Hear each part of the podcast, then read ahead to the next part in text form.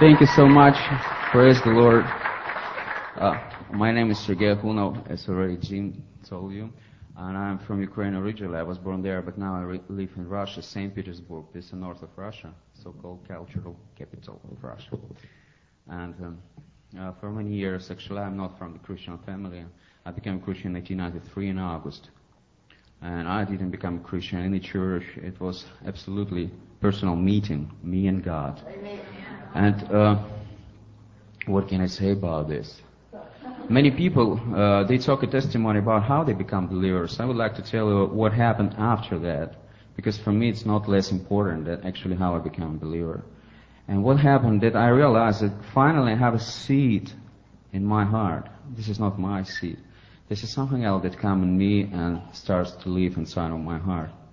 And all my life is nothing else but an attempt to find this inner seat in my heart. And it's just the searching of this inner world and inner life and Jesus came start in my soul. And all of these kind of questions, God, where are you? God, you already don't hear me. God, I'm sinner. That's why you don't hear me. And all these questions. And during the year, I asked these questions. Maybe all of you asked this question in the same manner. And the answer was, I'm here where you are. and all my existence is always somewhere else. God is in my heart. I am not in my heart. All my existence always somewhere in outward. It's, I, all my life is just a reaction of something. I realize, as soon as I realize, I realize this problem for me, maybe you also feel the same. It's like my boss called to me and said to write music for that. I did. Uh, Jim invited me, I came.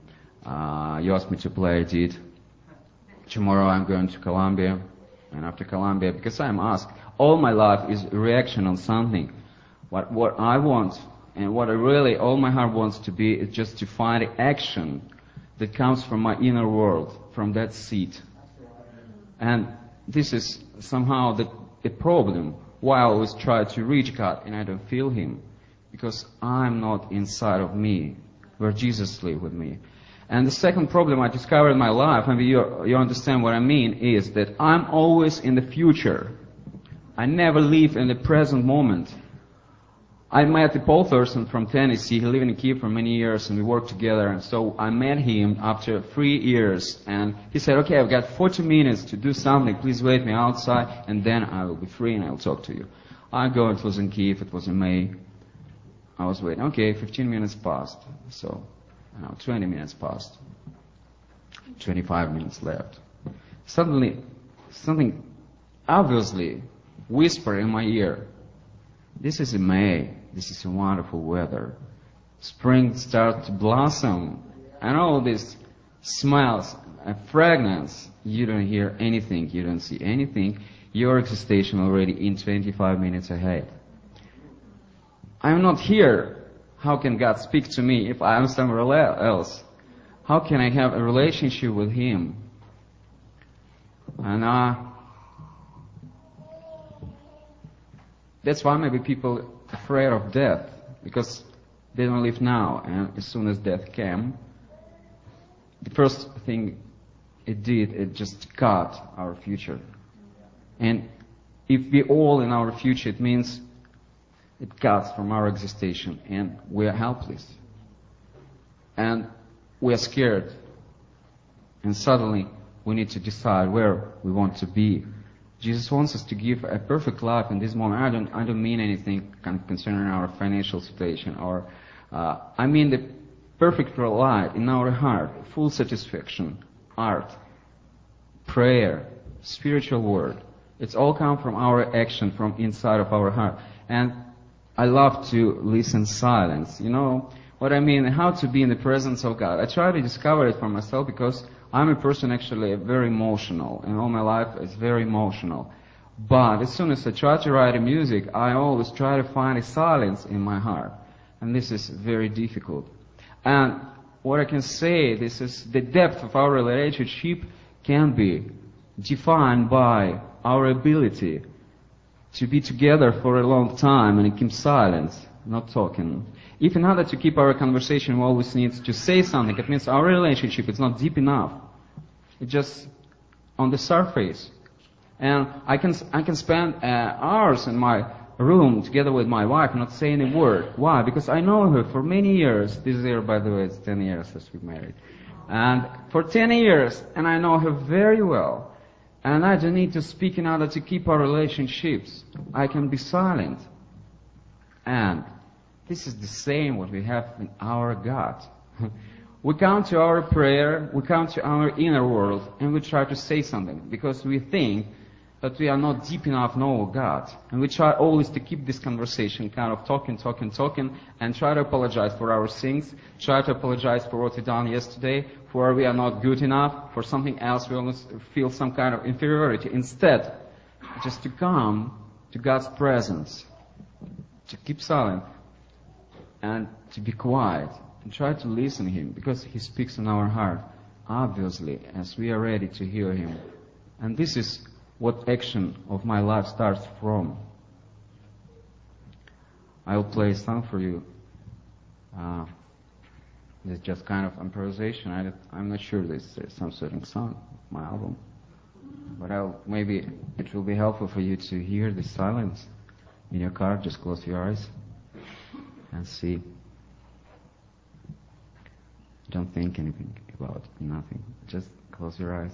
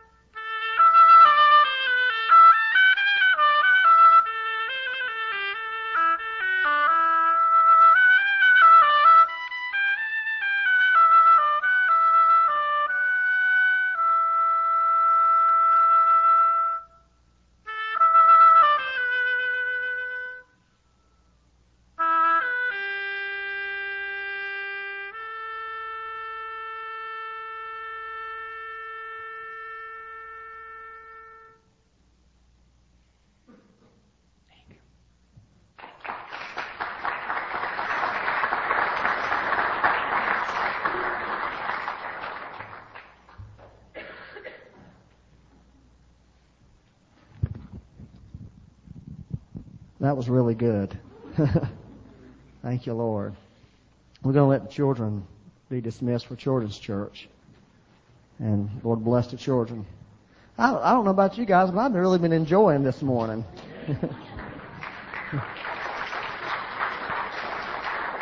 I think I had the same same sins that Sergio was talking about. Is sometimes you're always living in the future, you know, and uh, that is that is a there's nothing there. Not yet, anyway. that was good, though. Okay, Lord, we just want to ask you right now. Everybody stand up. We want to ask you right now to speak to us, Lord. Um, believe that there's that you want to set set us free. Amen. Oh Lord, we just uh, thank you. Thank you for the cross, Father. Thank you that it is a thing that not only happened in history, but it's something that's happening in our lives. Uh, Lord, thank you that you you are just as real now as the moment that you died on that cross. You are just as real now that the day we got saved, God. You are just as real. You are just as real. The day we we heard the good news the day that salvation came, that you are still alive. And you want to make us more alive, God. Hallelujah. That you have come to set the captives free.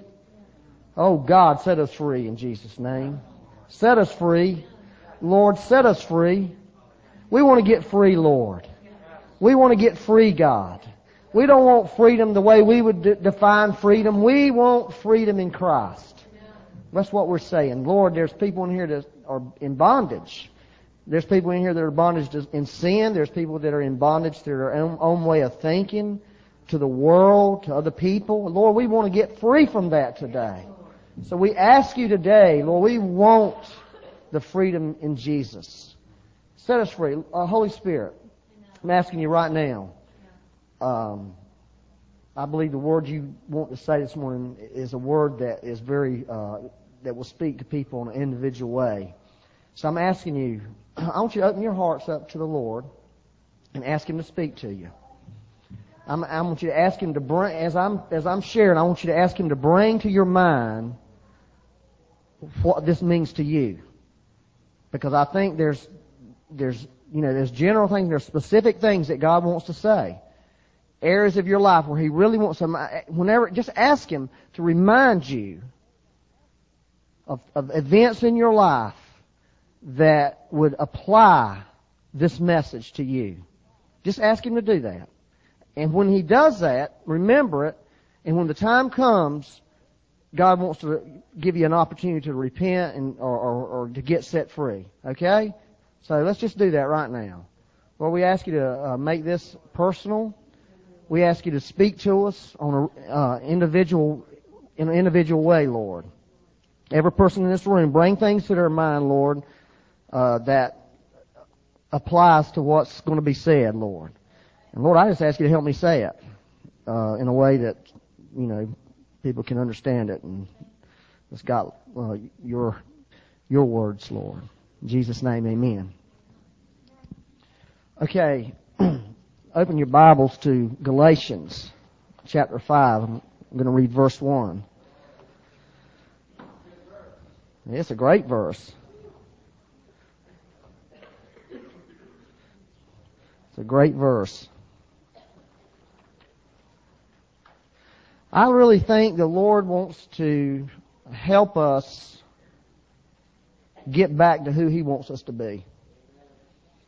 Okay? Sometimes it's easy the Lord gave Becky a word recently. It's the word billabong. And of course you've seen that on t-shirts. Kids wear that. That's a skateboard or something like that. But actually it's a real word. Uh, it comes from Australia. Uh, and a billabong is this. It's a channel that comes off a river that dead ends. It's a channel that comes off a river that dead ends. And sometimes we get off the main river and we go down this channel and there's no, and dead ends. You know, you understand what I'm saying? There's nothing down there. And that just happens for different reasons in people's lives. But what God wants to do is get people back into the main flow of the Spirit, back in the main, the main river, and take you down the little path He wants you. But He don't want to take you down a dead end. There's just staleness down there and scum, pond scum and all that stuff. So God wants to to do that. But let me read uh, Galatians 5:1. Stand fast, therefore, in the liberty by which Christ has made us free, and do not be entangled again with a yoke of bondage. In other words, never again let anyone put a harness of slavery on you. That's what Paul was saying. Freedom is, is the Lord's gift to us. And it really is His gift. That's why Jesus died. It's for freedom's sake. To set us free from bondages of sin and of, of those things that have no spiritual uh, significance or value. But understanding that Paul said stand fast implies to us that our freedom in Christ is going to be attacked. Okay, that's what it implies. That's what it really means. It means that Satan is going to do whatever he can to get you in bondage, get me in bondage. And he will do anything to get you in bondage. And I'm not talking about just sin bondage. There is lots of bondages out there that Satan will get you into. Satan is not no idiot. Okay? He's a sharp guy when it comes to putting people in bondage. um, for the Galatians that Paul was writing to, their issue had to do with obeying the, the laws of Moses. Now, how many people in this room have a problem? You're tempted to obey the law of Moses. Raise your hand. You are? There's a couple of people that kind of get into that. But for a lot of people, that's not an issue. Okay, but it may be an issue for you. But I'll tell you something, he didn't write that just for them. That letter was not written for just the guys who were struggling, you know, with, uh, you know, getting circumcised and all the stuff that the law required. He wrote that to us. God was speaking to us as much as he was speaking to those people. And what we had to do is we had to pull out of that into our life. Wherever it is, whatever area that you're suffering in, wherever area you, that you feel like you are getting in bondage, God wants to speak to you this morning, or whatever area you're in bondage. Are you with me? Okay. Galatians 2. Let's read verse 4 and 5.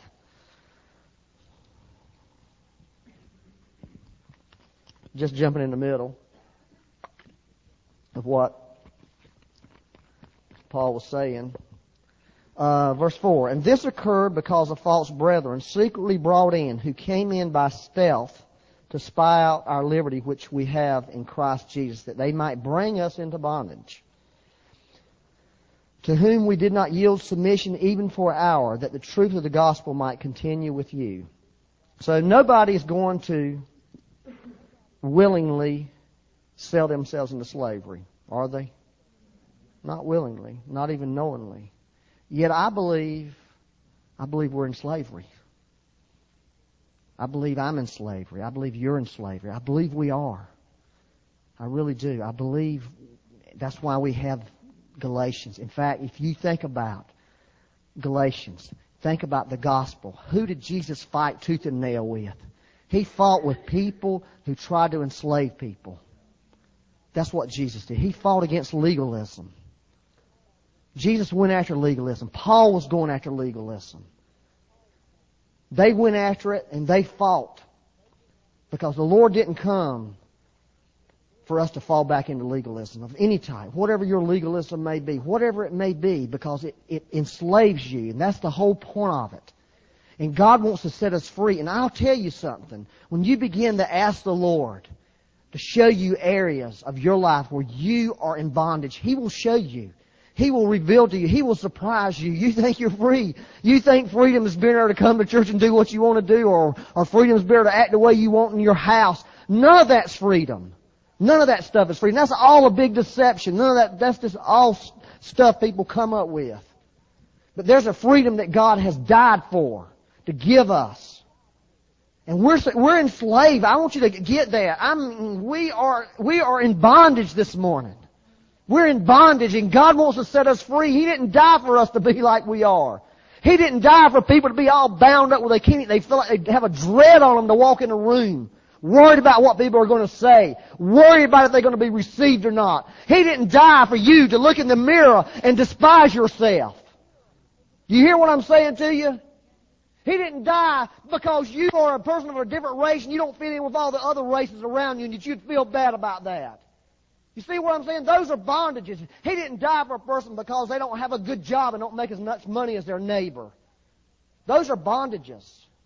Those are bondages. And Jesus is in Paul, they were, if they were here today, they would go to the mat over those issues with people. Wouldn't they? I think they would. Well, here's, this is it. Um, I want to give you some things out of Galatians that will indicate to you if you are suffering or being tempted or already are or maybe going to be or have been in the past or will be in the future have trouble with legalism. Okay? Give you some things just out of this book. Are you with me? And I believe as I'm telling you, you'll find out that you are. Uh, verse 11, chapter 2, verse 11 and 12. Now when Peter had come to Antioch, I withstood him to his face because he was to be blamed. Now, you know, Peter was no lightweight to be blaming him for anything spiritually.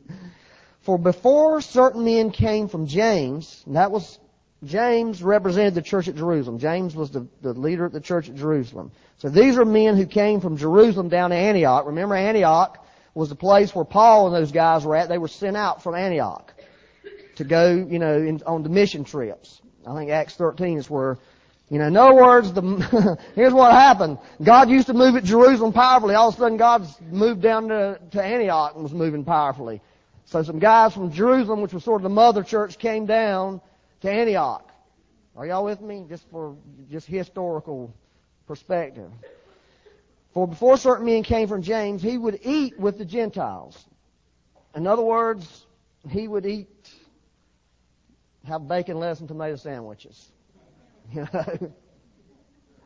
or he would have ham and eggs. or pork chops. Or shrimp. Hot dogs. Non-kosher variety. you know, that's what he was doing, hanging around these old Gentiles.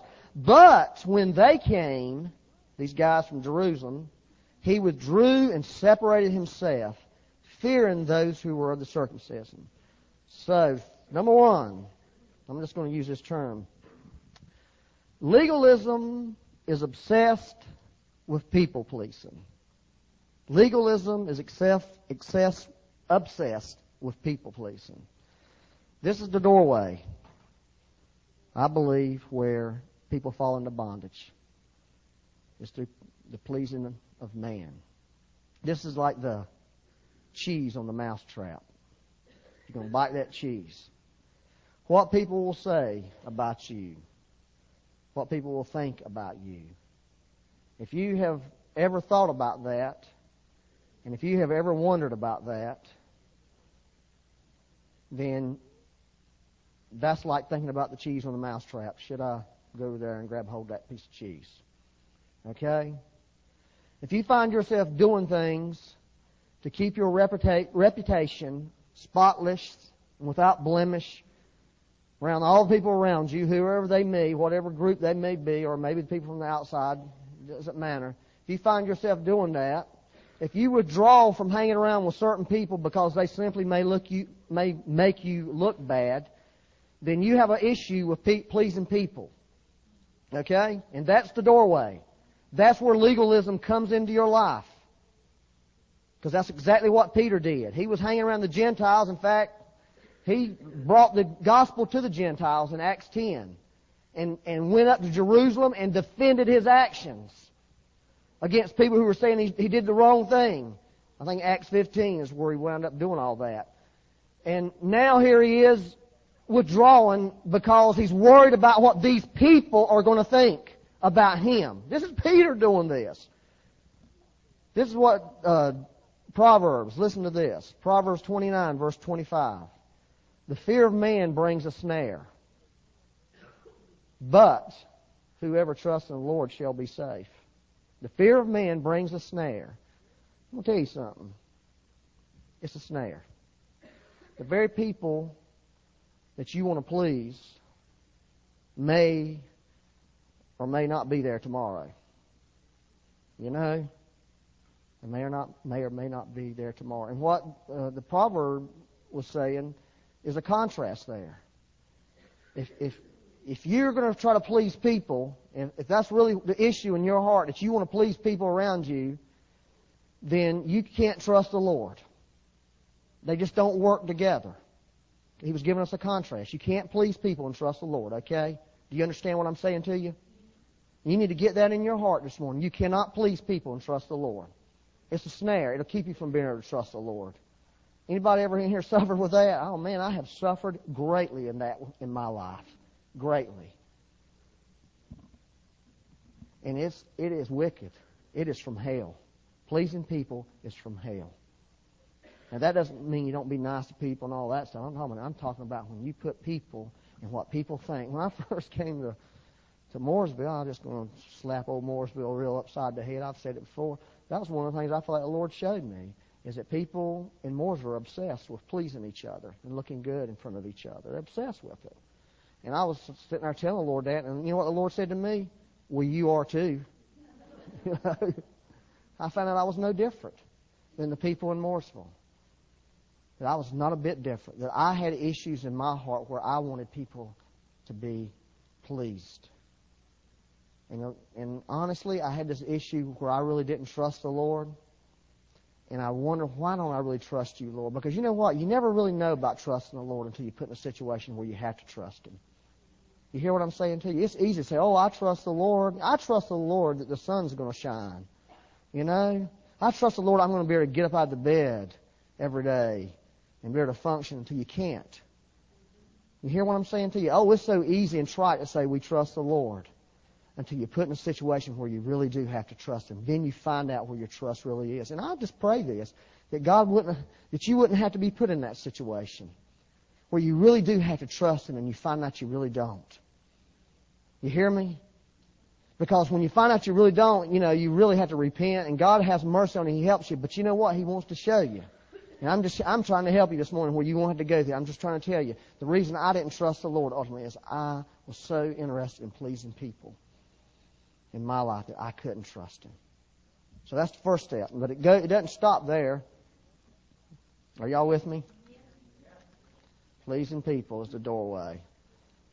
Jesus, this is what Jesus said about Pharisees. But all their works they do to be seen by men. Everything they do, they just want to, for people to see what they're doing so people will like them. That's Matthew 23, verse 5. Verse 13, Galatians 2. This is step point number two. And the rest of the Jews also played the hypocrite with him, so that even Barnabas was carried away with their hypocrisy. Legalism, legalism leads to hypocrisy. Okay, let me read a good definition of hypocrisy. hypocrisy is living a false life in order to please others. Don't stop there. We're going to the next level because this is where it takes you. If you're trying to please people, you're not going to stop there. okay, that's the doorway. You're going to go into the room in order to please others and receive praise from them. That's what hypocrisy is. It's living a false life in order to please others and receive praise from them. Now here's the thing.